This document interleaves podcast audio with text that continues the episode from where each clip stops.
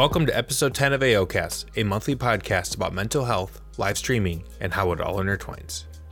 In this second episode of our two-part series on grief and loss, Stacy and I turn to our live chat to discuss what grief and loss means outside of death.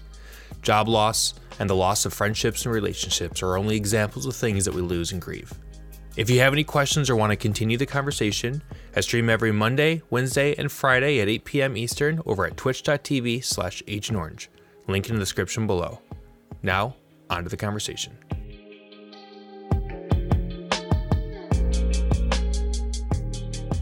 We can push things back and push things down, and we can still heal. It just takes a little longer, right? So learning what your coping style is super important. I've mentioned in the past on our chats, I tend to turn the heat up and dive right into something. I'm like, you know what? I know the sooner I face this, the better off I'm going to be. Do I do that with everything? No, majority of things. But there are times I'm like, ooh, I don't like that. I'm going to just take a few steps back, create some layers of boundaries, and I'm going to take baby steps at this, right? And Randy, you know, and a few others who actually know me know that I have something I've been dealing with since January, right? And I'm taking my time with it, and it's going to be a little bit longer of a process, and it's okay, and I'm okay with that. It's worth the time.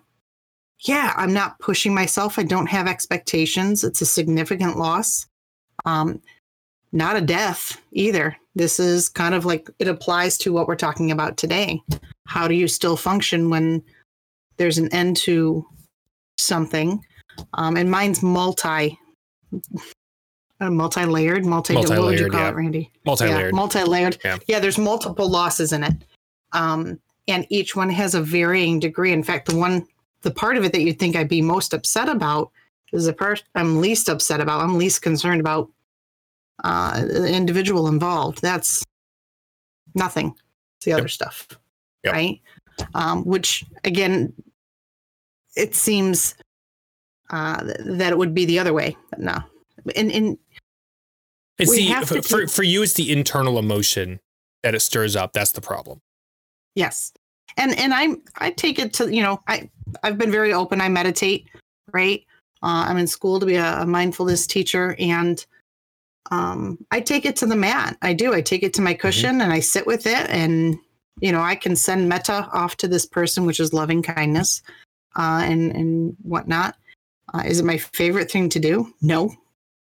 But I do it because it's the right thing to do, and I'm not going to let that individual's claws, right, stay in my spirit. Why would I want to do that? It just robs me of my joy.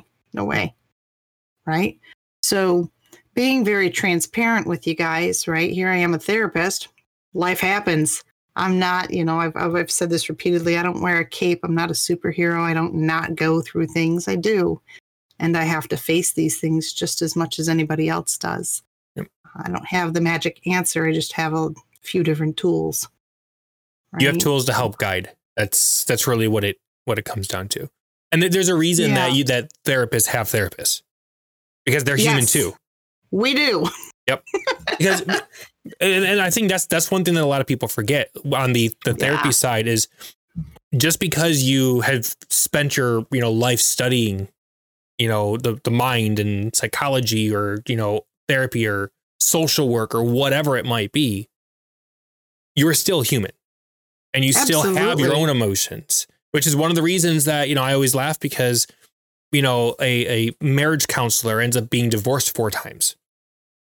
Well, it's because they, in a lot of cases, they know that stuff, and they're overanalyzing that stuff or underanalyzing. They're trying not to do it, and they're just not living kind of a quote normal life. And it becomes an issue for them. So they end up having to go through the same stuff that we have to on a regular basis. Mm-hmm. And I'm going to guess even in a lot of times, because you do understand that, it's even harder to deal with it, because you're like, well, why am I feeling this way? Well, I know why I'm feeling this way, you know, and I would love to be able to take my own advice, but taking my advice is hard to do. So you end up getting into that same thing as, you know, do as I, you know, say, not as I do. A lot of people can get caught up in that. I'll I'll be honest, I'm the first one to take my advice. I like my advice. You're very different to myself, right? When I work with others, I help them create their own advice. I don't give advice to anyone else. I let everyone else come up with their own language to give advice to themselves, right? Because my role as a therapist isn't to give advice. It's to listen and help provoke thought. And I like my advice because I've been through a lot, and I store up a lot of different things. I don't attempt anything one way every time, right? It's like a clown car in there. There's a margarita stand. There's free tacos. There's a lot going on up there. There is. It's a field day. Yeah. I love being in my own head. It's fun. I think that's why I like the silent meditation retreats. I do so many of them because I don't mind being in my head, even when it's uncomfortable. Because I tend to, again, kind of take things on and face them, even if it's just a baby step, right? It's a baby step. That should be celebrated. You know, and I came, I faced it as much as I could. I walked away because maybe I had to. That's all right. Yep. We place judgment on ourselves, too. We have these expectations that are unrealistic. Oh, I have to get over this. You know, it's been a week. Grief and loss has no timeline, right? It's a process. It takes time, and it's different for every single one of us, right? Somebody might lose a job, and their coworker loses a job. One person that hits harder than the other, right? Yep. It just depends on what you value and where you're at with things. I got a cat trying to crash me over here. So, yeah. But kind of going back to, again, specifically Dr. House MD 22 asking, you know, how can we reclaim taking things one step at a time, identifying goals, all right? You know, what is it you want to reclaim, right? Is it your identity? Is it yourself? Is it your freedom? Is it your heart, right? Depends on what it would be that you're trying to reclaim and identify what that is, right? And don't set timelines for it. And it could be anything, you know, with regards to how do you approach it. Depends what you enjoy. And if you don't know what you enjoy, trying different things. I just want to say real quick, I think, you know, on the topic of setting a time frame or time limit on when you can kind of, quote, get over it is probably one of the most dangerous things you can do, because you're already dealing with emotion. And when you get to that point, let's say, for instance, you say, okay, well, I'm going to get over this.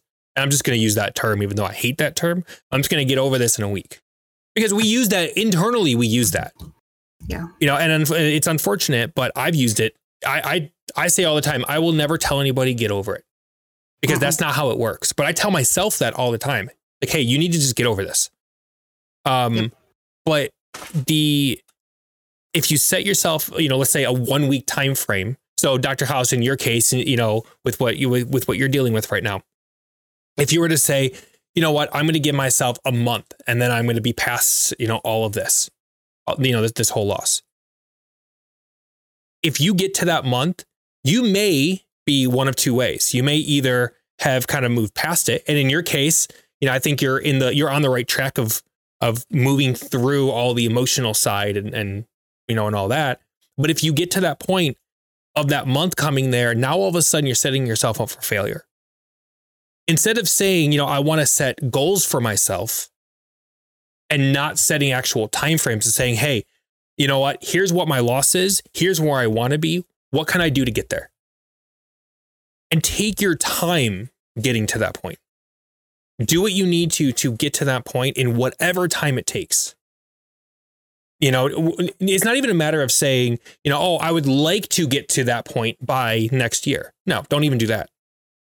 This is, you know, I want to get from point A to point B at some point, and then work on that. Work to get to that point. And just it's like building any kind of a project, or, you know, Dr. House, you make the pens. So like setting a process up and saying, okay, I'm going to work, you know, here's the final result. You know, I'm going to make the mechanics of it. I'm going to, you know, get the material, I'm going to cut the material, I'm going to do this, setting that kind of a process. And that's, I think, gonna help you a lot more than just saying, you know, and you know, eventually getting to a point where you end up setting yourself up for failure by potentially not hitting that deadline.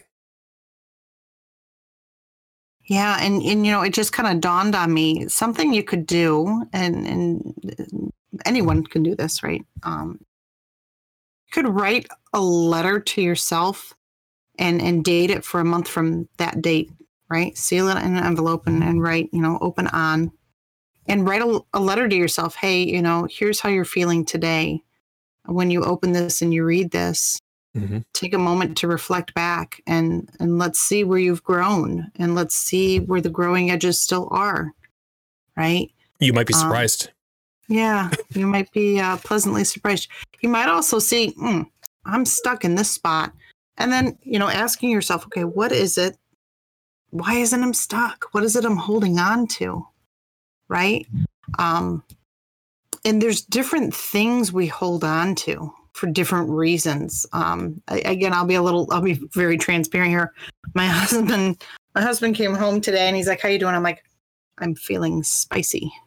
And not like funny spicy. Like I was like spicy. And I just had this little edge in me at some point today where I needed to get some things done and some necessary clutter out of the house. And I just started purging. Mm-hmm. Which I go through these things. And Randy, you know, I'm a collector, right? Somebody gives me a gift, I will keep it forever. It falls apart, I'll glue it back together. Yep. Because somebody thought of me, and I'm incredibly symbolic and kind. And I just love to do that stuff. So I have a lot of things. And anyway, so we were talking and I expressed to my husband some sadness over a TV show that I love watching. It ended, and I knew the ending was coming because I could see it in the storyline. And it's just a funny. I'll be honest with you guys. It's Superstore. I loved Superstore. All right, so such a great show. It really was, and so it ended, and I was sad because it was kind of my go-to when I was at work and I needed a quick break or I just needed to like clear my mind and reset. I would watch Superstore, even if it was 5 minutes. If all I had was 5 minutes, I was like, you know, just get in there. And so I've been on the journey with this show for a very long time, years. And it ended, and I was like, dude, it's over. What am I going to do? Right? I felt like a relationship ended. Yeah. And I'm like, now I got to find a new show. And I did. I have another one that I kind of been watching. It's not the same, but yeah. Anyway. Community. No, actually, we're still watching Community. Okay. We're towards the end of that one too. He and Dan and I have been watching that one. I see some comments coming in too. I'm going to read them in a minute. But yeah, I was sad, right? And so it's funny how different things strike us, right? A TV show ending. So what? Yeah. Really? But because of my reliance on it, of being kind of my break, my moment to just kind of like laugh about something that's nonsense that you can actually see happening and conversations that are probably pretty real. Kudos to the writers and creators for that one. Oh yeah. It was a great show. Anyway. Yeah, but it just made me sad, right? I don't go out to the grocery store all that often anymore because of all the COVID drama and stuff. My spouse does. And when I do go, I'm there, I'm gone, done. So yeah, so I want to get to chat real quick. Tyler Rift, yes, and I know you know my story, and yes, thank you for that confirmation and affirmation. I appreciate that. I support this $1 million idea. By the way, what is it? A Gantt chart for grief and loss? A Gantt chart, a project management Gantt chart. I was gonna say. I don't know what a Gantt chart is. Okay, I'll have to explain it to you later. Okay. Well, what is it? But is it easy to? Yeah, it's easy. Basically, it's you take the timeline of something, all the tasks within that timeline, mm-hmm. like, you know, point A to point B, and then you have here's all the tasks that are involved in that overall project or thing, and then you break down an actual time frame for each one. Like when one starts, when the next one starts versus when that ends. Yeah. Yeah. You know what? I'll check that out because there's a such thing as a loss line in the world of grief that I created my own. It's, and I have people create them too. They're incredibly powerful. They take time, but I'd love to learn more about this because I feel it lacks, not I feel, I believe it lacks a little bit. And if there's something that this Gantt chart can help me maybe create something. I love them. I use them all the time at work. Yeah. It's a project management thing. Okay. Yeah. I'd love to learn about it. Thanks. I didn't know the word. The more you know. Yes. That's the one thing I love about this, you know, it's just learning things. Yeah. We all learn. Worth it. Tyler, you've never heard of which one have you never heard of? Superstore? Yeah. Yeah. Sheltered. You have. Sheltered. Tyler, you have to watch it. All things considered. You'll enjoy it. Okay. I think I'm caught up on chat, right? Yep. I think so. Yeah. So, and again, my screen is kind of goofy. So forgive me, guys. Yeah, you're good. For that one. So, yeah, when it comes to coping with this stuff, I don't know. Chat, what do you guys deal with? Like, how do you handle? Help me help you. How do you handle when you experience something that doesn't feel good, right? And keep in mind, again, loss can be, and I know, Dr. House, you mentioned this, you know, with job loss, or job changing, right? You saw it more as a change. That's all right. Nothing wrong with that at all, right?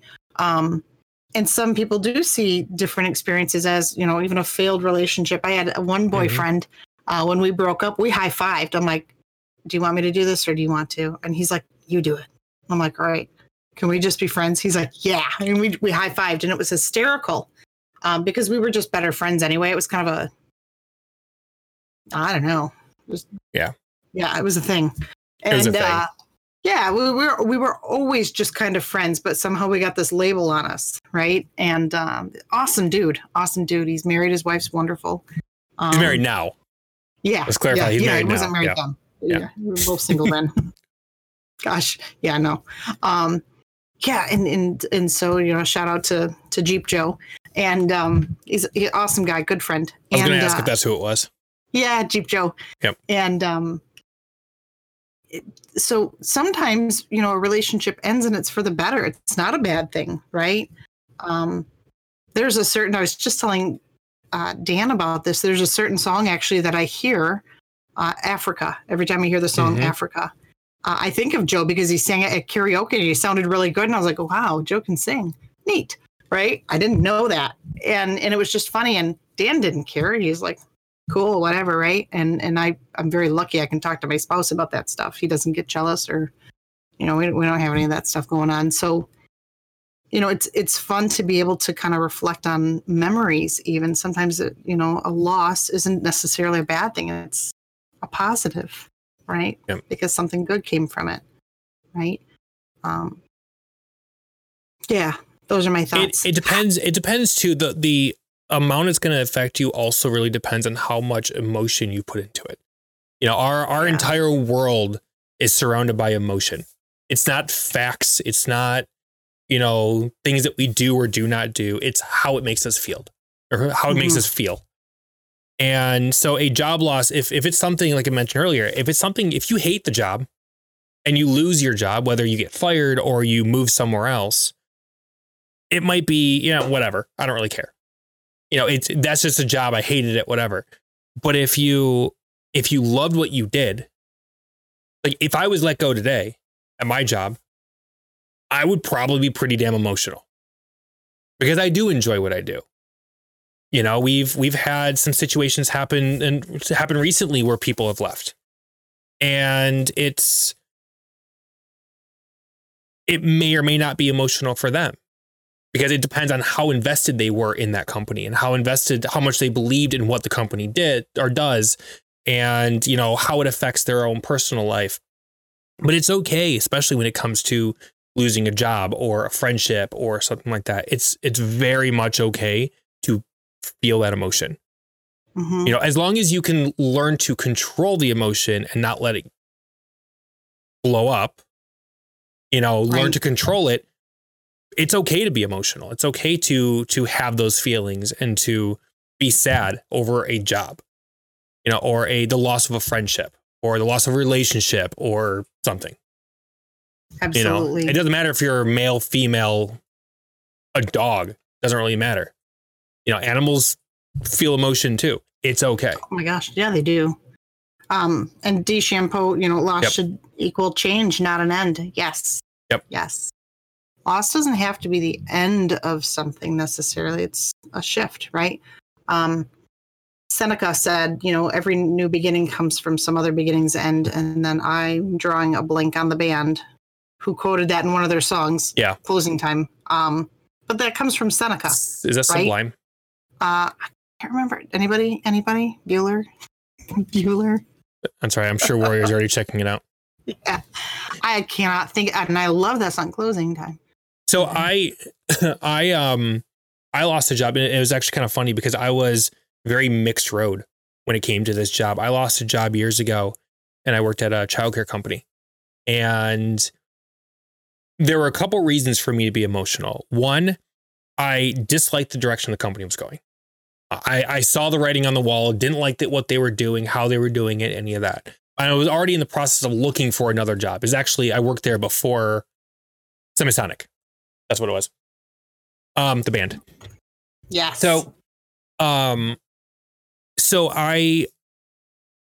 was let go from this company for multiple reasons, and I was already in the process of looking for something else. And it was when I left, I had very, very mixed emotions. I was, thank God it's over. What am I going to do when it comes to income? And I was married at the time. No. Was I? Yes. Yeah. I was married at the time. No, I wasn't. No, I wasn't. No, we were just going through the divorce at the time. So you had your oldest. Yeah. So you know, it was that emotion, and then it was, you know, what am I going to do for the future? And then it was, you know, thank God for all of this. You know, I'm so happy that this is happening. I can take a break, whatever. And then reality set in, and then I was depressed, and then I was like, okay, well, now I need to find something. So I had a very mixed bag of that feeling of loss. And I eventually got to a point where I was like, all right, I need to take, I mean, and this was literally like that mixed bag was literally the first day. And I had to take that step back and say, what good is going to come out of this? Because I knew that emotion was going to become too much. So yes, you know, the depression hit later on also, and, you know, hit even harder and whatever. But at that time, it was me taking that step back and saying, all right, I hated this job anyways. I was looking to leave. This is a new start. This is forcing me to find something new. And as tough as it was very much forcing me to say, hey, you know what? Now's your time to find something that you enjoy doing. Completely worth it. Yep, absolutely. First, you had to live with your parents. I did. I remember. It's the best thing. And you know what? What's great about the fact that you did go home to your parents, A, that they were willing to have you back. Bless their hearts. Yep. Again, reminder to everybody, I was friends with Randy's parents first, and then I met him. So I have to hold true to my alliance. And then and then my parents let you go, and then you still stuck around. You're like a leech. Like taffy on the bottom of your shoe. The toilet paper that doesn't want to come off. That's right. I'm just there tagging along. Right. No. Oh, good. But yeah, I think. Good. As I say, do you remember those days when we used to work together and I was just slap happy for no reason, either because I was tired of every day? Caffeine. Yeah, it's one of those days. Yeah. My poor brain is just like jumbled today for no reason. I didn't sleep well last night or the night before or the night before. My sleep schedule with school has been really off. So You sent me a text, guys. You sent me, well, what was it? I sent you a text or something. No, you sent me a text at like 12:30 at night, and I'm like, why in the hell are you still up? I think I'd just gotten done with school or done reading or something. Yeah, you were still in class because of it being 9 o'clock at night over in California. Yeah. So I have a class on Tuesday nights that goes 9:30 to midnight. And I start work at 7 a.m. on Tuesdays, and then I start work at 8 a.m. on Wednesdays. So I'm pulling some old school hours, and my body's just having a hard time adjusting to it. That's when you know you're getting old. Mm-hmm. But no, I mean, like I said, I mean, if it's I don't know if you guys have any additional, areas that you want to hit with grief and loss. But, for me, the loss of that job was probably one of the things that hit me the hardest. Because it's also something that really opened my eyes to what loss really is. Because, yes, I had dealt with certain things. I've dealt with the end of relationships before, and I've dealt with, job loss before. But that mixed bag right there, I think set it apart, because it was good. It was bad. It was the really ugly at one point. And it really gave me everything that you had taught me in the past. I think at that point, when it comes to like how to, control that emotion and how to kind of understand that emotion and those sorts of things, really came to light, because it was me being able to just stop and say, hold on a second. Yes, this is bad, but where's the silver lining? There's got to be one in here. And it was actually, in this case, it was actually pretty easy to find. The hard part was then figuring out what my next steps were. How long did I want to, because obviously I was looking to get out anyways. How long did I want to take time off? Versus, just stop and say, you know what? Is it worth taking an entire week off and then looking for a job, or should I start looking for a job now? And being able to calm myself down enough with that loss and really understand that grieving process. It was very eye-opening for me. Absolutely. And I remember you going through that time in your life. It was tough. It was tough to watch and see somebody hurt. And, as a friend, and this kind of is actually going to pull into what DeChampeau just asked, mm-hmm. As a friend, as a therapist, our job as a friend and as a clinician is not to solve someone's problems, but to be there for them openly, non-judgmental, no opinions, just even playing field. Just listen. How can I help? Yep. Yeah. Just listen. How can I help? Right. And that's all I could offer you when you were going through that. And even, the end of your marriage, I could just be there as a friend to listen. Right. And I didn't throw schnazzy stuff at you. Just kind of asking questions like, all right, well, what do you want to do next? And very open-ended, non-leading questions. Yeah. And saying, okay, what does this mean for you? How does this make you feel? As much as how does that make you feel? That's a therapy thing, but it actually, you have to do the whole, how does that make you feel? Always. But it's a very valid question, especially when somebody's, dealing with something like that, because that is getting them to open up and really understand themselves, and them being able to say, all right, well, yes, I'm dealing with this right now, but let me take that step back. You're helping them take that step back so that they can come to the conclusion that they need to come to. It's not you saying, oh, well, you should try this. If you have some advice, like in my case, if I have advice saying, you know what worked for me? This.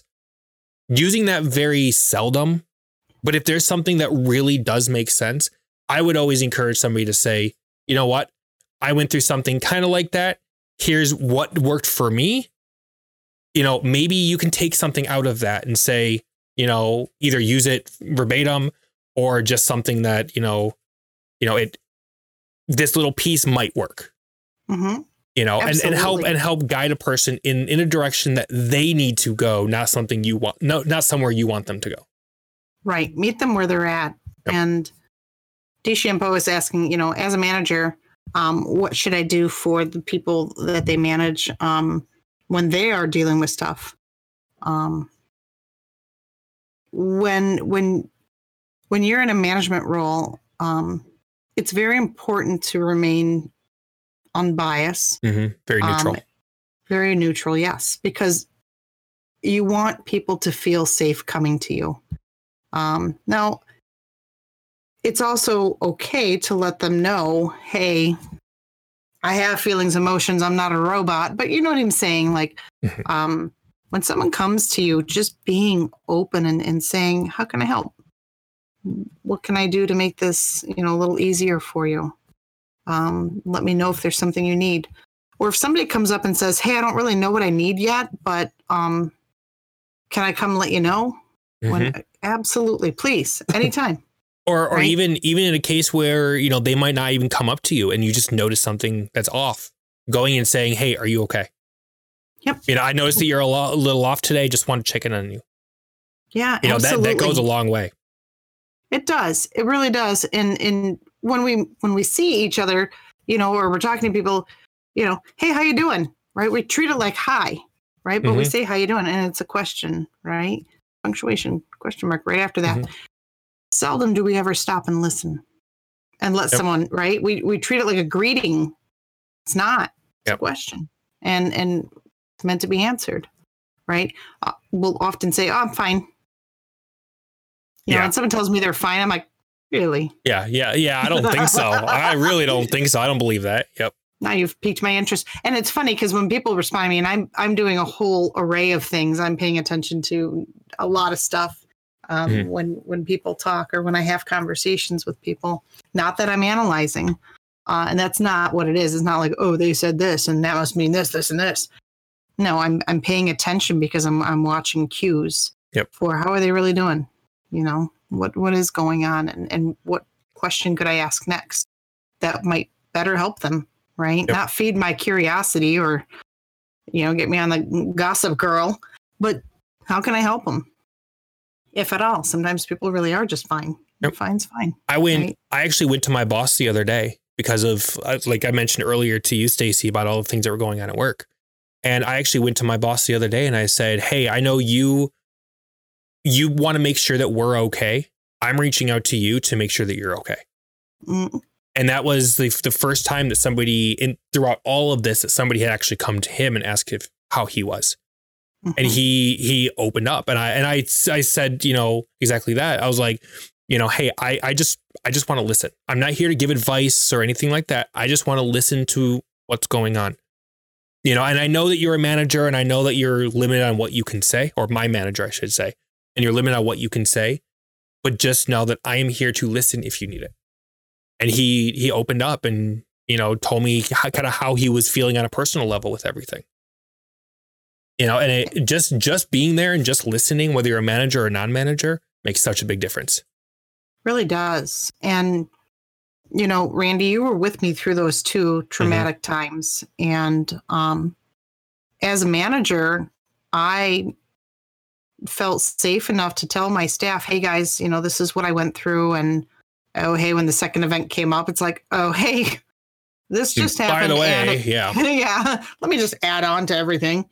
And I was not shy to say, and it complicated things for me because I was just kind of in a better space with this and now this, and, you know, and I was open with my staff. I let them know and I tried to be a good example. And again, I was guest services manager at that time. Right. And I can't applaud everybody that I worked with enough still to this day. And I'm happy to say I keep in contact with a majority of the people we worked with. There's a few I lost contact with that I would love to connect with again, if ever I had the chance. But I will never not be grateful and thankful for everything everyone pulled together to help me, their boss, make it through, including, you know, you, Randy, you know, and the assistant manager just filling in for me in that managerial role. While I kind of just turned into an employee at times. I'm like, yep, I don't want to make decisions. You do it. And that's, and this goes back to, that's real. Yeah. Well, the thing is, this goes back to the conversation that we had before, you know, a big difference between a manager and a leader. A manager couldn't do that. If you're just a manager to people, it's very rare, unless you have the right people who, you know, are kind of like your second, that it's their job to do that, you know. But the thing is, like, in your situation, and even my current boss, I would be happy to jump up and say, let me help you. Let me do what I need to make sure that you're okay, you know, and that you're getting the help that you need, whether it's talking to somebody. If you need to take a week off, I'll be more than happy to step in and help you out. You know, I've did that with you. I've done that with my boss now, because again, it's that difference between somebody who I work for and somebody that I consider to be a leader and a mentor and somebody that I trust and believe in.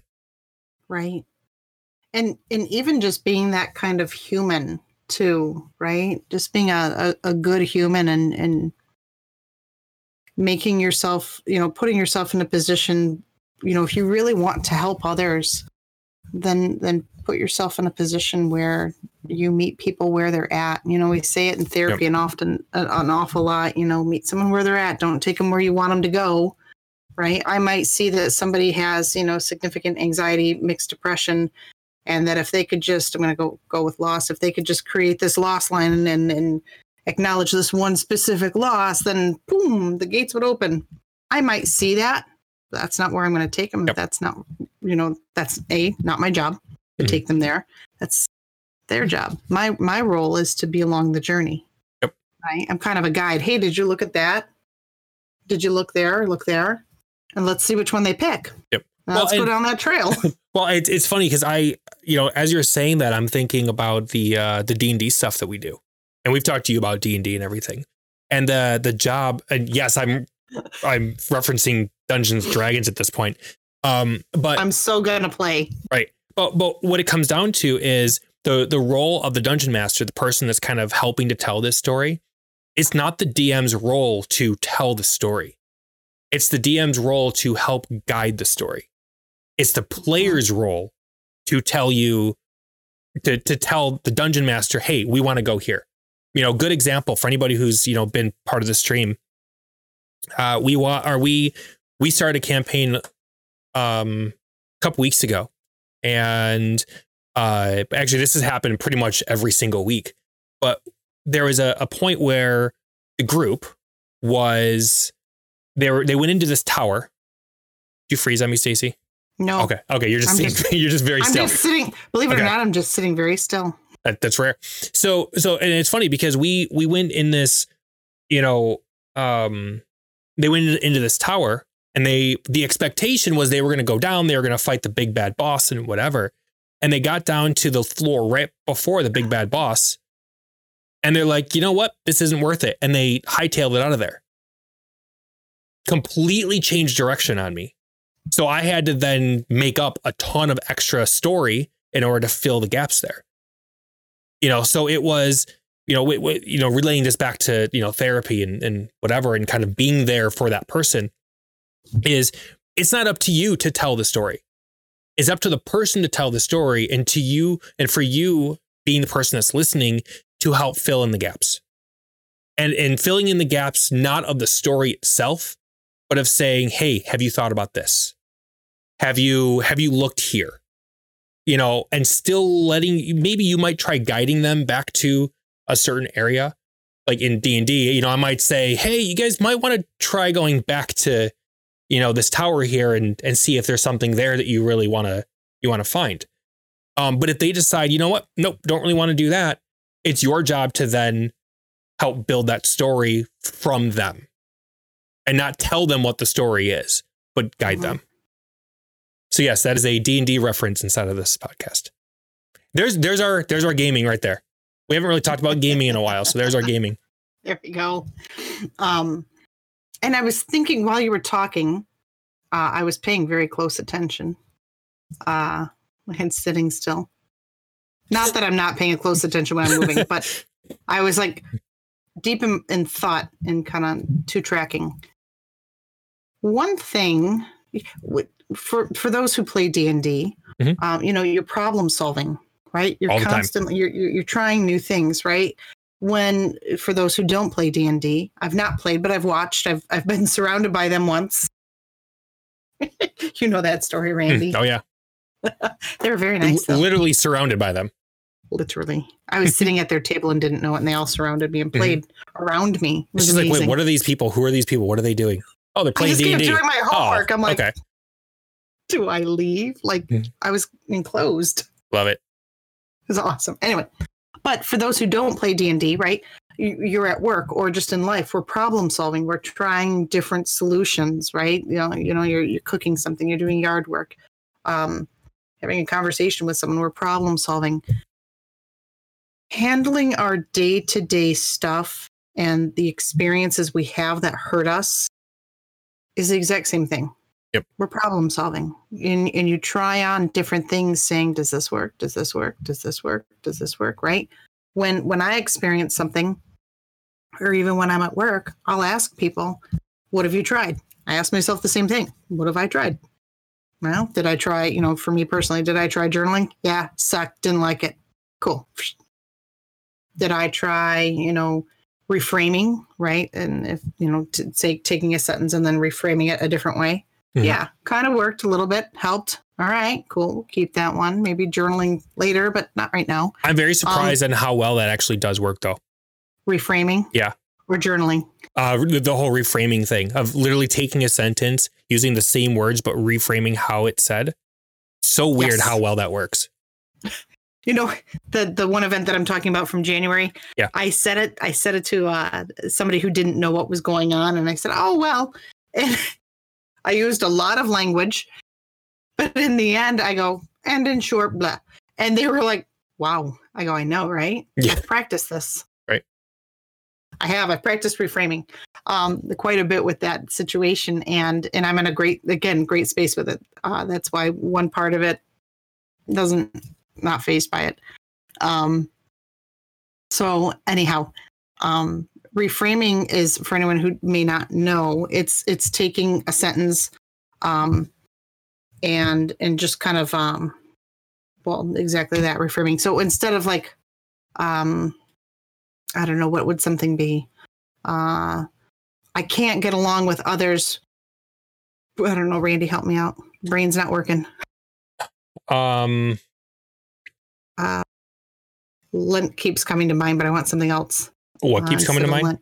Lent.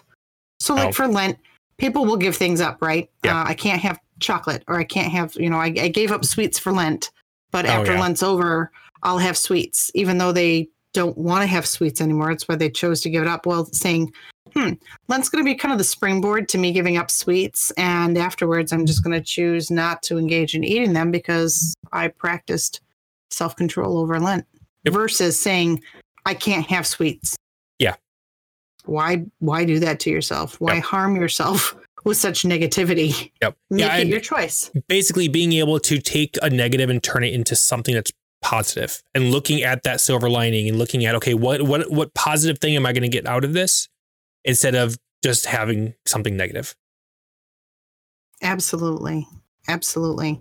And it's being kind to yourself, not, you know, don't should on yourself, you know, I should this, I should that, hogwash, change the language. You know, I think it'd be really nice if I could, be a little kinder to myself versus I should talk nicer to myself. Yeah. That'd be really nice if I spoke kinder to myself, right? Leave the should, could, woulds out.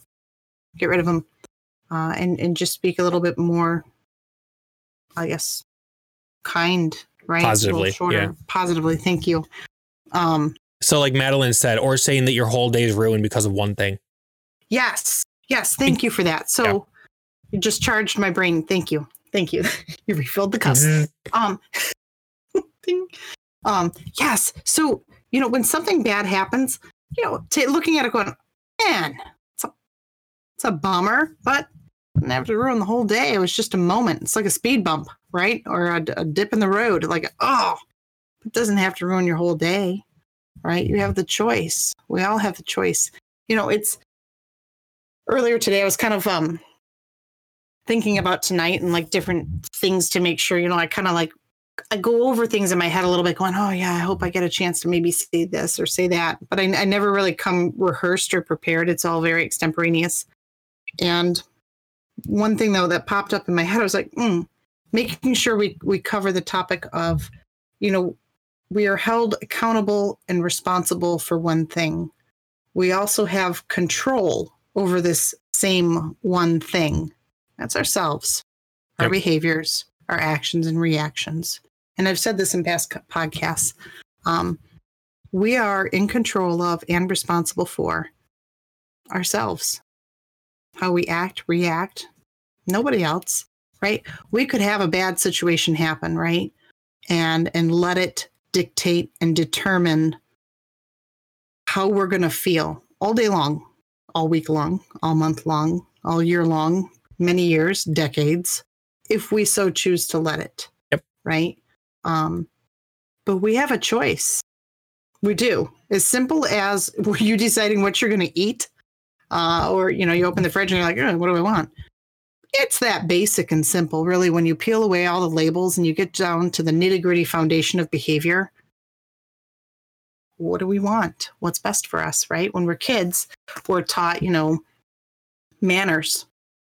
Have good manners, right? Have good manners with yourself. Yeah. Treat yourself kindly. Treat yourself like a friend. Why be a frenemy, right? Treat yourself like a friend. And it's okay to have an argument with yourself, too, and be a little upset. Doesn't mean you have to betray yourself or beat yourself up, right? Be a friend. Yeah. You can experience some pretty great losses if you allow things to become bigger than you, which a lot of people, you know, we do. We don't face things, and next thing you know, it's years later, and we've got this thing called a trigger or a stressor, right? Triggers and stressors create distress. And the problem. Oh, go ahead. I was gonna say the problem with the triggers is you might not even know they're there.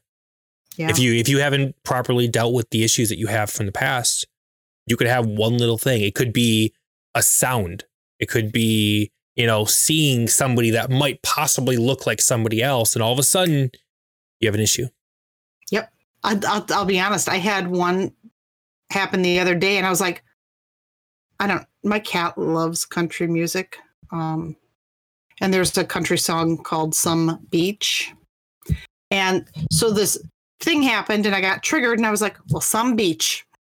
And I just started singing that song. Mm-hmm. And I started cracking up in my head at my reaction. I was like, that was pretty awesome how you responded, Stace. Yeah, nice. Right. And I congratulated myself for just kind of being very positively, you know, reactionary, I guess, if you will, responded. I responded more than I reacted, right? Yep. Because a reaction is more negative. I responded, and I was flexible with it, and I was honorable. And then I went back to, you know, the situation. I was like, so that's still lingering. Wonder what I'm going to do about it. Meh.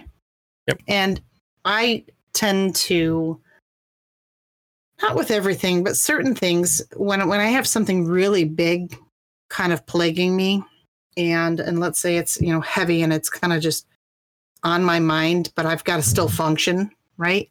I'll tell myself, you know what? I can worry about this when I'm done with work, right? Yep. Or whatever. I'll pick a time, and I'm going to give myself no more than a half hour to just feel nothing but worry for this and whatever else comes with it. And this is, you know, a time that I'll go to my cushion and I'll just sit with it.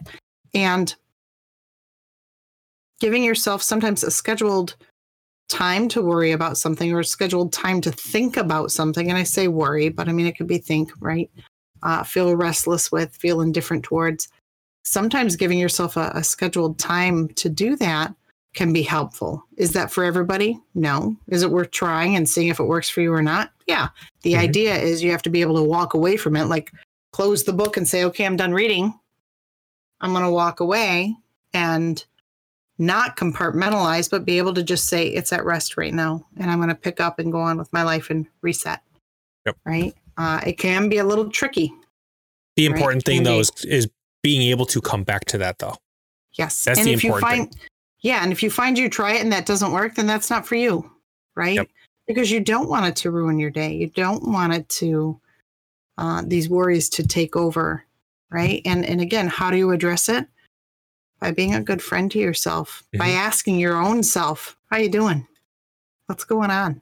I have this dialogue with myself, Randy. I don't know if you do, but I do.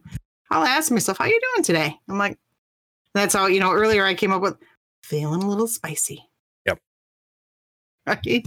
I'm tired. I'm having to work a little harder to get my thoughts out. It's just like I mostly just tell myself to breathe. Yeah. I'm like, all right, stop what you're doing. Even if it's first thing in the morning, stop what you're doing, breathe, get yourself in a good mood, and let's go. Yep. I'll sit in my backyard or on my front porch for 2 minutes, right? Because we all have 2 minutes. We have 2 minutes to matter in our life, right? I'll sit out there and I'll sit and take some deep breaths and just be present. Yep. Right. I practice Qigong. Sometimes I'll do some different Qigong flows. Just kind of, you know, that's meditation and movement, right? It's a form of a martial art, but I'll do that. Right. And just kind of recenter, refocus, right? When things start to get out of control and you feel like the train's hopping off the track, step back and take your hands off the wheel for a minute. Stop trying to control things and say, whoa, let me just let everything rest here for just a minute. Let me let the dust settle and let me take a step back and look at what's happening here. Another thing too, like when kind of wrapping around to like loss and identity, Madeline says, I watched the moon go down this morning. Help me relax. It was a beautiful moon. I woke up in the middle of the night and I saw it and I was like, wow, that's pretty stupendous. But when we become the identity of whatever it is we lost. So we see this a lot with sometimes with codependent relationships, that person becomes part of that person, right? And sometimes the relationship fails because of codependency. Or being too independent. Again, you want an interdependence to have a healthy relationship, but right. Another thing, a job. If your job, you know, your identity is wrapped up in your job, right? I don't say I'm a therapist and my name is Stacy. My name is Stacy, and I happen to be a therapist. I'm also a lot of other things too, right? That's just something I do. It's not who I am. It's not my identity, right? Identity is something else, right? Or someone else. It's just part of it. Yeah. Caretakers, nurses, doctors, healthcare, right? When you put yourself in that position to care for others, teachers, right? Watching students go through what they're going through. That can be pretty hard to be in that position. And it's really important not to fall in that slippery slope and that trap. And when one of those relationships fails or just kind of takes a shift and a change, taking that moment to say, wait a minute, who am I? And relearn who you are. Yep. Reconnect with yourself. It's not the end of the world. It doesn't mean, oh my gosh, I wasted 10 years. I lost all this time. No. You learned a lot in those 10 years. Yeah. You spent all that time not paying attention to who you were, but just living and being present and wherever you were. And here you are now recognizing, who am I? Yep. Cool, man. You got 10 years to reflect on. 5 years, 2 years, whatever, a few months. And whatever and that time might be. And to me, here's the difference. So, you know, if you're trying to identify who you are, instead of identifying with what your job is, you know, for instance, let's use teacher as an example. I don't identify, if I was a teacher, I wouldn't say, you know, I identify as a teacher. I might identify as somebody who loves teaching kids. Very different between the two, because you can go in multiple places as somebody who loves teaching kids or just loves teaching. or loves dealing with kids or working with kids or something like that, versus I'm a teacher. You are not your job, but your job may help define who you are. Mm-hmm. Big difference between those. Absolutely. I did this, it was called Leadership Challenge, and it was in my undergrad. And it was a really neat experience. We read this book, The Leadership Challenge. By Kumar and Posner's or something like that. Anyway, read this book. And one of the things we ended up having to do was creating a personal mission statement. Mm-hmm. Now, I was super excited and geeked over it because I'm kind of a nerd that way. I'm all right with it. I own it. Is this when you ended up making me do it? Yeah. I love this technique, I guess I'll call it. I don't know, this thing. Companies have it. Why can't we have them about ourselves? Mm-hmm. Helps us learn who we are. And I'll tell you what, I wrote one. Can't hear me. I wrote one that I still can't provide edits to. Not because I haven't grown as a person, but because I reached myself on my foundational value level so well that I look at it and I'm like, damn, how was I that insightful then? How did I see then what would be now? Mm-hmm. And it's just grown. Those values have just amplified and become stronger and rooted, right? And it's been amazing. And gosh, mine's 15 years old now. You'd think I'd be able to update it truly. But no, it's so me. I become rather impressed with myself at times. I'm like, wow, pretty good. Humbly impressed. But you know it's important to be able to take that again, you know, I apparently my favorite phrase, but take that step back and understand who you are. You know, one thing that you've always, you know, you've been pushing, you know, throughout all of these episodes and things like that is, you know, being able to talk to the person in your head, to have that conversation with them, understand who they are, because who you think you are and who that person thinks you are might be two very different people. Being able to come to that consensus and understand that, hey, you know what? Who my internal person thinks I am is very different than who my external person thinks I am. Absolutely. It actually reminds me of a meme. You know, I'm all about my memes. I can't find it. I was looking for one on weight loss because one of the things I do at my job is eating disorders, and I work within eating disorders. I'll just leave it at that. And it was a meme that said something about, you know, and in my head, I said to myself, it's nice to meet you. And the voice paused and responded, it's nice to meet you too. I've been waiting a long time for this. And I sat there and I was like, damn, that's good. That's not the message I'm trying to get across, but damn. And I was so bummed because it wasn't the meme I could use for what I was trying to get across in my post. But man, isn't that the truth? It's you in there waiting to meet you.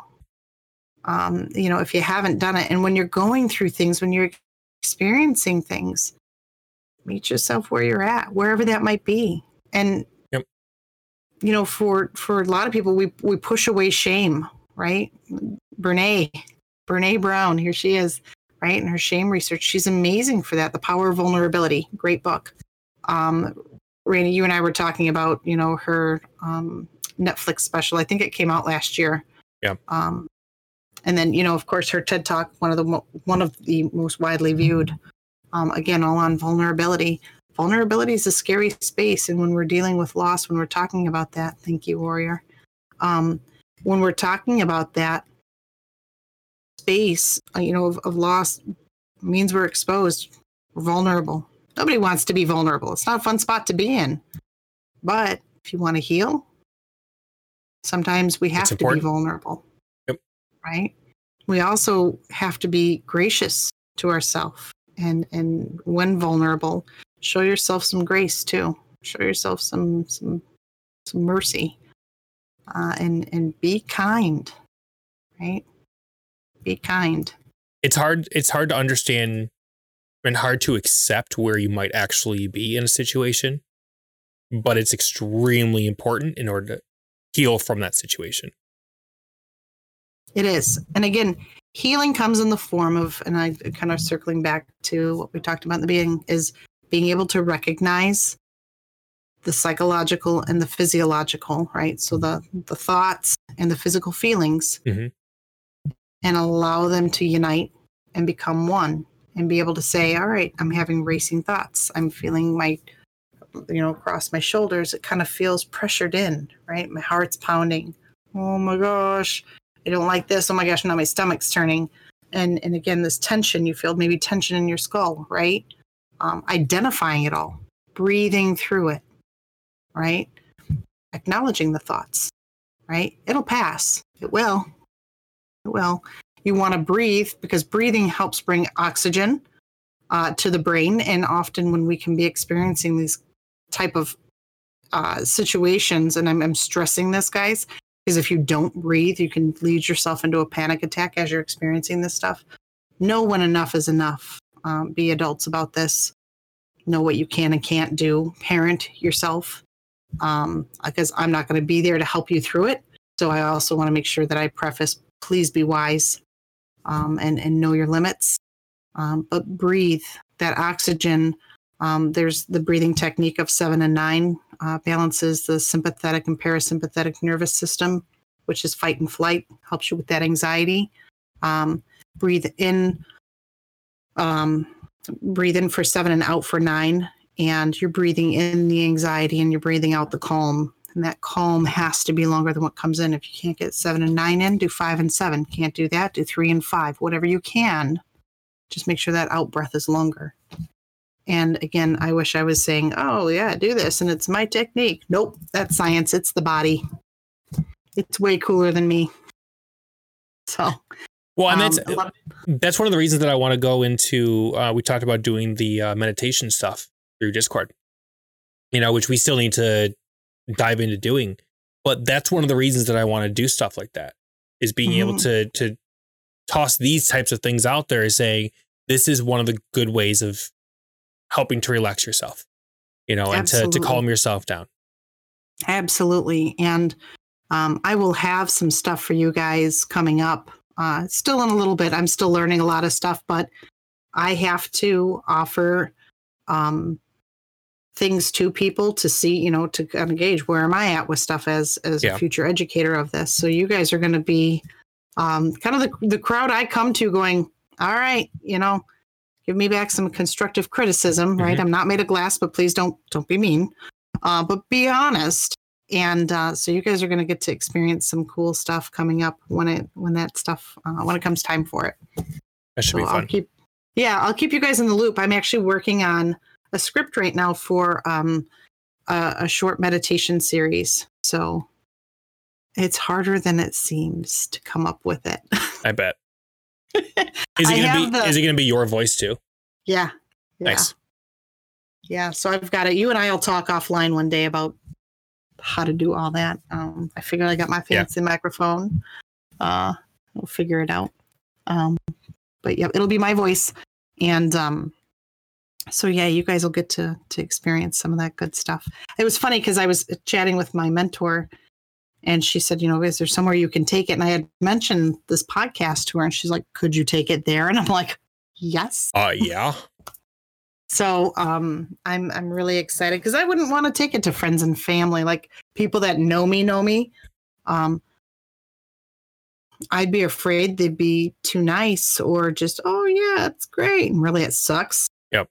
I don't know. This is a whole new thing that I'm doing, right? Yep. I don't know if I'm going to be good at it or not. I might totally suck at it. And if I do, all right, then maybe I'll tweak it and do something else. Yep. But maybe I don't suck at it. But cool too. You also know that quite a few of the people here, myself included, would give you that constructive feedback, knowing that, for instance, some things with Guardians, they wanted my feedback on something, and I was like, all right, well, how honest do you want it? Because I can give you a full critique of what my thoughts are, or I can sugarcoat things and just give you a fluffed version of it, and saying, there's some issues here and there, whatever. yours would be the same thing. Mm-hmm. Or in my case, I know that I could just be completely honest and say, hey, you know, I love this. However, this is an area of improvement. You know, it's not something that you have to do, but at least it's feedback. Yep, absolutely. And there are people that I know in chat that we know one another in my personal world too. And I would trust you guys. So as I said, I wouldn't take it to friends and family. If you're here, you're in a whole nother land of trust with me. We have our own island. So, yeah, we do. We're in our own island. I love this space. And anytime I get to tell someone about it, I do. And anytime I hear somebody, you know, kind of judge people for gaming, I'm like, you don't even understand. Yep. You know, I'm real quick to advocate for the positivity in it, and for all a variety of reasons. And Randy, you know. Yep. If that hot button gets pushed, and as does my spouse, because when coronavirus hit. Again, sorry, cat hair on me. I have not gotten it off. Whatever. But when Corona hit, and last year they were doing the, you know, you can't buy this, you can't buy that. Yeah. There was someone at a big box supermarket. I won't mention the name of it, but somewhere I go a lot. Anyway, they had an opinion, and they were in uniform, and they were talking to somebody else who was just in line behind my husband and I had a T-shirt in my cart. And they, at this point, were talking about, you know, they're going to close off clothing and all these other things and crafts. And I had some individuals that I was working with in my job that they weren't in good spaces at all. And anyway, he had an opinion, and he was voicing it loudly. And I finally got fed up and had enough. And I turned and I said, you know what? And I said what I had to say, which isn't like me. It's not normal that I will butt in to some conversation where I'm not addressed directly. But I got really tired of this person having such a negative opinion of people wanting to come and buy clothing or buy crafts or buy stuff to fish. People use this for, you know, stress management. And yep. I told him, I said, I'm a therapist and you don't understand. And yeah, anyway, I'll spare everyone.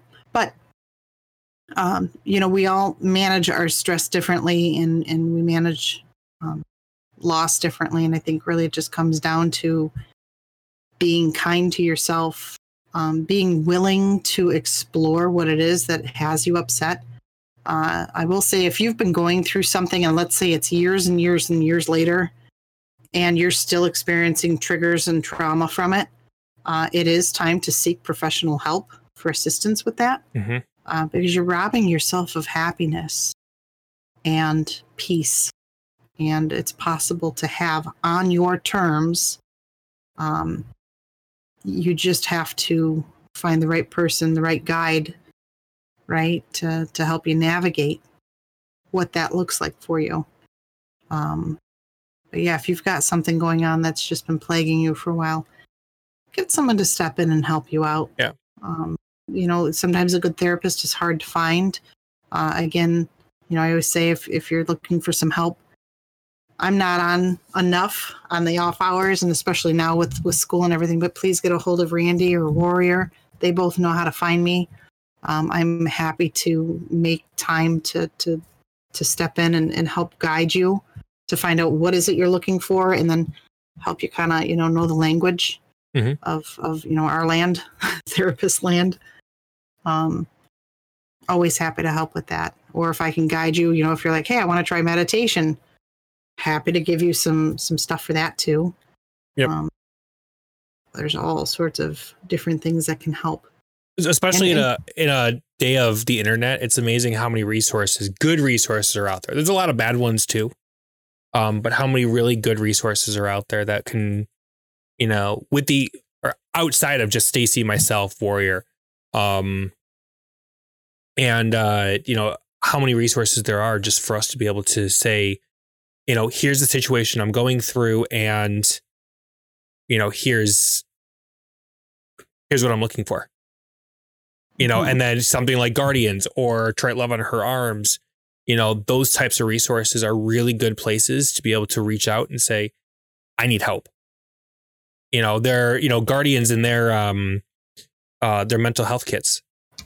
You know, I was showing earlier these, you know, this is a little bit off topic, but these little tabs here, and I was showing you these earlier today. You know, I did an unboxing with these things. I've been amazed at how much these actually work.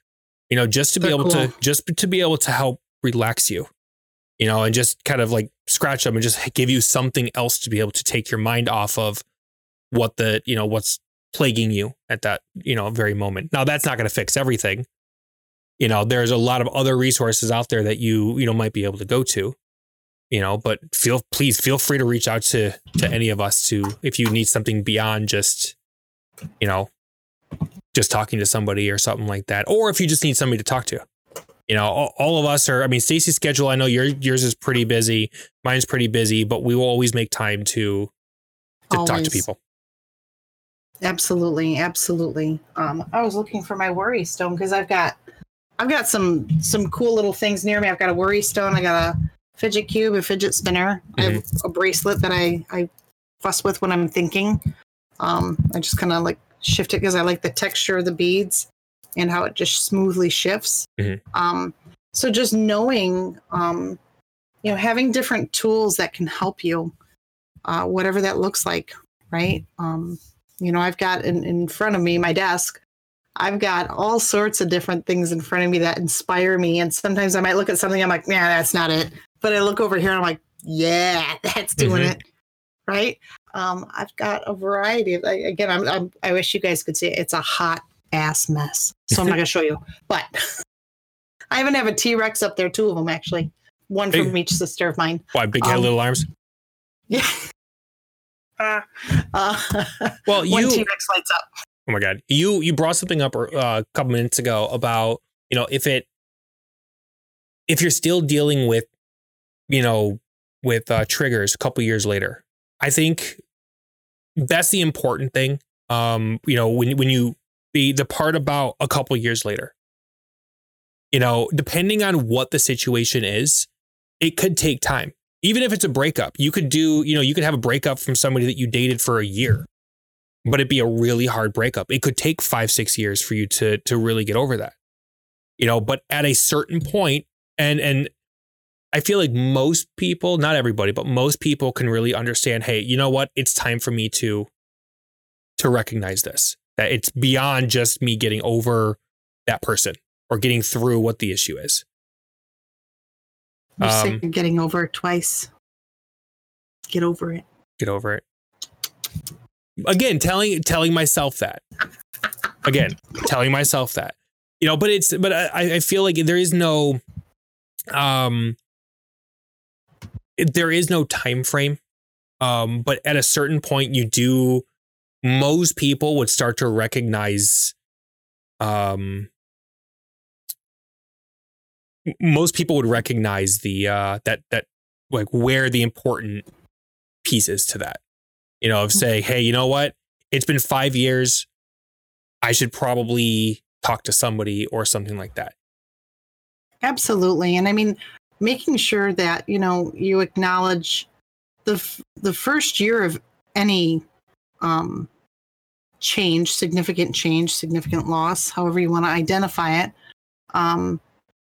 First year is full of anniversaries. It's the first, mm-hmm. right? It's different and it looks different for everybody. And then that second year kind of is, all right, we're redefining what things kind of look like. This is, you know, we're past this now. Whether, again, it's the traditional loss and death of someone, or the loss and end of a relationship, an identity, an ability. You know, I was celebrating with my doctor the other day. My A1C dropped again. And it's funny because she'll ask me, do you want to up your meds? And I'm like, no, I want to keep working with my dietitian and managing my behavior. Mm-hmm. And when I went and saw her, and again, full disclosure, because I've nothing to hide. I was really sick. I didn't know how bad the diabetes was. I also learned that everybody in my family on my dad's side has diabetes type 2. I did not know this. I've learned it through the years. A few different people have chimed in. They're like, oh yeah, so-and-so and so. I'm like, Someone should have told me this. I would have stopped eating Kool-Aid. That would have been nice to know. Yeah, right. Yeah, I would have stopped eating the Kool-Aid, guys. And I did. I used to eat Kool-Aid. Well, were you eating the Kool-Aid or drinking the Kool-Aid? No, I was literally eating it because my friends would drink or do drugs, and I wasn't into any of that stuff. So I would sit with like the pre-mixed Kool-Aid, and I'd be like eating it, or I'd eat frosting because I don't know why. I guess it was a sugar high, and it was easier to tolerate being around people with altered behaviors on a sugar high. It's the best I can explain it. I don't really know. I could see that though. All right. Yeah. And I loved it. I mean, I didn't eat like all of it, just a few spoonfuls. But yeah, I would have stopped doing that stuff. Oh, see, I would have eaten all of it. Just throwing that out there. No, I couldn't. But I ate a fair amount. Don't get me wrong.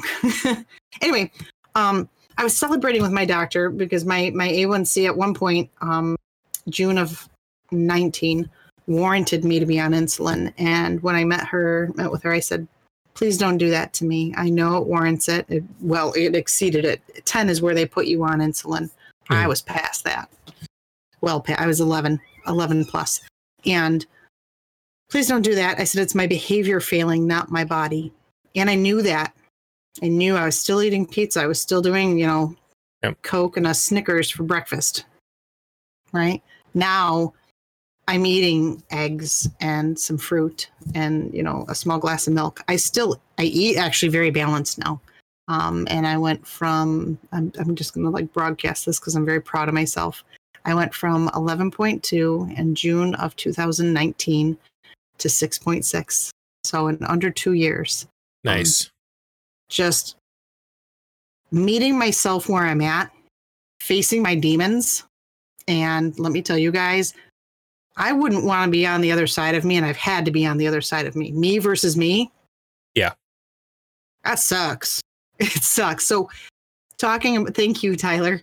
It is huge. I was sick, and I didn't know it, and still no insulin, just the medication. Again, facing my demons. Why was I addicted to? Mm-hmm. Why did I love sugar so much? Having to adjust, and I can't go out and have a few drinks. I can't go out and have a lot of fried food because that's part of diabetes too. You can't have that. Right. I got to eat pretty healthy and balanced, and I have to eat early. I can't eat late. I've had to completely reinvent my lifestyle. And it does not at all work for what I prefer. Yeah. But I needed to do it because being healthy and being happy meant more to me than any of that other stuff. Yep. So I had to face a real significant loss. There's a big difference between what you prefer to do versus reality. Yeah. And you were finally understanding reality. In your 20s, you prefer to be out. A lot of people prefer to be out partying and drinking it up. In reality, you shouldn't be doing that. Right. And like I joked earlier, no, I shouldn't be drinking this. It is so watered down. It's disgusting. And it had double ice in it. So really, I only get about that much pop. Yeah. So if you think about it, I haven't drank that much, and I won't finish it. And my dietitian knows I, on occasion, will cheat and have a regular Pepsi. I can't drink a lot. I don't like the taste of it anymore. But on rare occasions. But that's occasional. One of those days. Yeah. Doing it occasionally, and you understand the consequences of that. Yes. And when I say keto, I mean, I don't honestly know the last time I had a large Pepsi from Taco Bell. I really can't tell you. I mean, it's been a couple months. I'll get a small one or a medium, right? But to do a large with extra ice, it was an emotional thing. I wanted the comfort of the cup in my hand and just the visual because I was having a rough day today, not emotionally, but I'm, again, fatigued. And I just wanted to see something that brought me comfort. And I have a long history with Taco Bell. Mm-hmm. I worked there back when in my teens, but Taco Bell brought me through college. And so it was a thing. And I knew going into it, I got to have some self-control. Right. And that's probably the other thing, knowing what your self-control is, identifying, okay, I can do this, but if I do that, not good. Would, right? Would water with food coloring make a difference? If you were to get the food coloring just right to look like Pepsi, it probably tastes like crap. But if you're looking for the, cup, yeah, and you're looking for holding that thing. Do you know what's funny? So I'll put water in it. I'll keep the cups, and then I reuse them, right? But the last cup turned into a cup to save bugs, and yeah. I think it's actually in my garage right now, probably with a dead bug in it. Oh. I put them out in the garage. I'm like, hey, fend for yourself. Get out of the cup, and you're free to go. Stay in the cup. You might die. They usually don't end up out of the cup. Yeah. Okay. No, not usually. Not in the winter. So, but I'm not gonna, I don't kill them. So what we're saying is those bugs definitely suffered a loss. They probably did. They did. But yeah, they did. I won't kill them. Sometimes the strong survive. Strong survive. It was the stink bugs. A lot of stink bugs. Oh, God. Well, this took a turn. Okay, yeah. So let's get back on track. Cute. So I have that story. I think I can read it. Yeah. All right. So just so everybody knows, I want to preface this. There is a little bit of a trigger warning at the very beginning, involving violence. So Stacey read it to me at the very beginning. It's actually a really, really good story, but it is relatively violent at the very beginning of it. So trigger warning. Yeah, it's not too graphic, but it's It's an Aikido story, and Aikido being a martial art. It's something that was read to me in a course that one of the courses I'm taking, and it's about self-control. And I thought, this might be pretty fitting for tonight. And again, disclaimer: I'm not on my game today. So I might stumble a little bit as I'm reading it. It is pages long. So bear with me, and we'll get started. The train clanked and rattled through the suburbs of Tokyo on a drowsy spring afternoon. Our car was comparatively empty. A few housewives with their kids in tow, some old folks going shopping. I gazed absently at the drab houses and dusty hedgerows. At one station, the doors opened, and suddenly, the afternoon quiet was shattered by a man bellowing violent, incomprehensible curses. The man staggered into our car. He wore laborer's clothing, and he was big, drunk, and dirty. Screaming, he swung at a woman holding a baby. The blow sent her spinning into the laps of an elderly couple. It was a miracle that they were unharmed. Terrified, the couple jumped up and scrambled towards the other end of the car. The laborer aimed a kick at the retreating back of an old woman, but missed as she scuttled to safety. This so enraged the drunk that he grabbed the metal pole in the center of the car and tried to wrench it out of its stanchion. I could see that on his hands were cuts and bleeding. The train lurched ahead. The passengers froze with fear. I stood up. I was young then, some 20 years ago, and in pretty good shape. I'd been putting in solid 8 hours of Aikido training nearly daily for the past 3 years. I'd like to throw and grapple. I thought I was tough. Trouble was, my martial skill was untested in actual combat, as students of Aikido were not allowed to fight. Aikido, my teacher had said again and again, is the art of reconciliation. Whoever has the mind to fight has broken his connection with the universe. If you try to dominate people, you are already defeated. We study how to resolve conflict, not how to start it. I listened to his words. I tried hard. I even went so far as to cross the street to avoid the Shimpera, the pinball punks who lunged around the train stations. My forbearance exalted me. I felt both tough and holy. In my heart, however, I wanted an absolutely legitimate opportunity whereby I might save the innocent by destroying the guilty. This is it, I said to myself, getting to my feet. People are in danger. And if I don't do something fast, they will probably get hurt. Seeing me stand up, the drunk recognized a chance to focus his rage. Aha! He roared. A foreigner! You need a lesson in Japanese manners. I held on tightly to the commuter strap overhead and gave him a slow look of disgust and dismissal.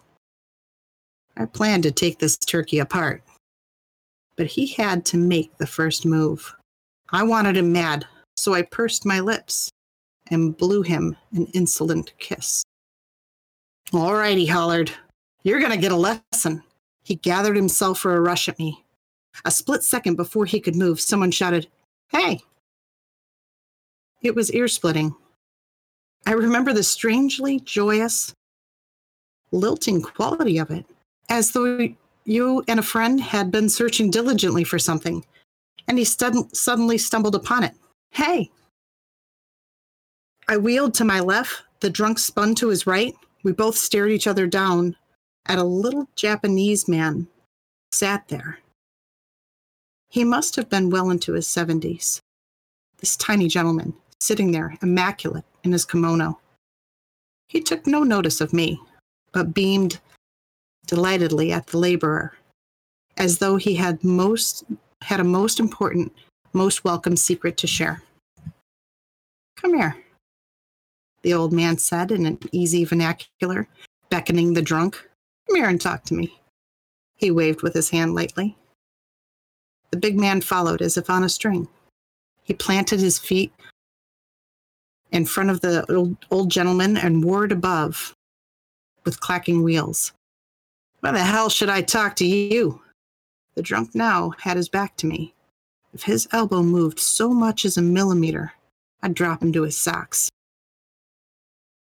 The old man continued to beam at the laborer. What you been drinking? He asked. His eyes sparkled with interest. I've been drinking sake, the laborer bellowed back, and it's none of your business. Flecks of spit spattered on the old man. Okay, that's wonderful, the old man said. Absolutely wonderful. You see, I love sake too. Every night, me and my wife, she's 76, you know, we warm up a little bottle of sake and take it out to the garden. We sit on an old wooden bench. We watch the sun go down, and we look at how our persimmon tree is doing. My great-grandfather planted that tree, and we worry about whether or not it will recover from those ice storms we had last winter. Our tree had done better than I expected, though especially when you consider the poor quality of the soil. It is quite gratifying to watch when we take our sake and go out to enjoy the evening, even when it rains. He looked up at the laborer, eyes twinkling. As he struggled to follow the old man's conversation, the drunk's face began to soften. His fists slowly unclenched. Yeah, he said. I love persimmons too. His voice trailed off. Yes, said the old man, smiling. And I'm sure you have a wonderful wife. No, replied the laborer. My wife died, very gently swaying with the motion of the train. The big man began to sob. I don't got no wife. I don't got no home. I don't got no job. I am so ashamed of myself. Tears rolled down his cheeks. A spasm of despair rippled through his body. Now it was my turn. Standing there in well-scrubbed youthful innocence. My make this world safe for democracy righteousness. I suddenly felt dirtier than he was. Then the train arrived at my stop.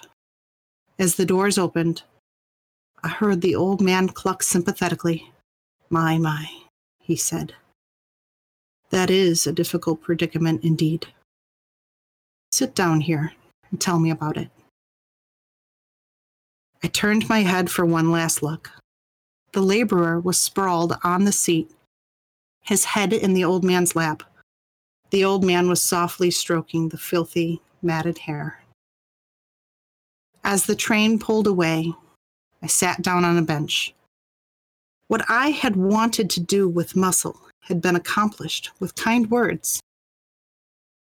I had just seen Aikido tried in combat, and the essence of it was love.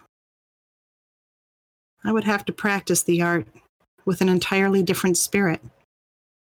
It would be a long time before I could speak about the resolution of conflict. And I love that story. It's by Terry Dobson, who I believe is the founder of Aikido, but don't quote me on that one. But give credit to Terry Dobson for that one.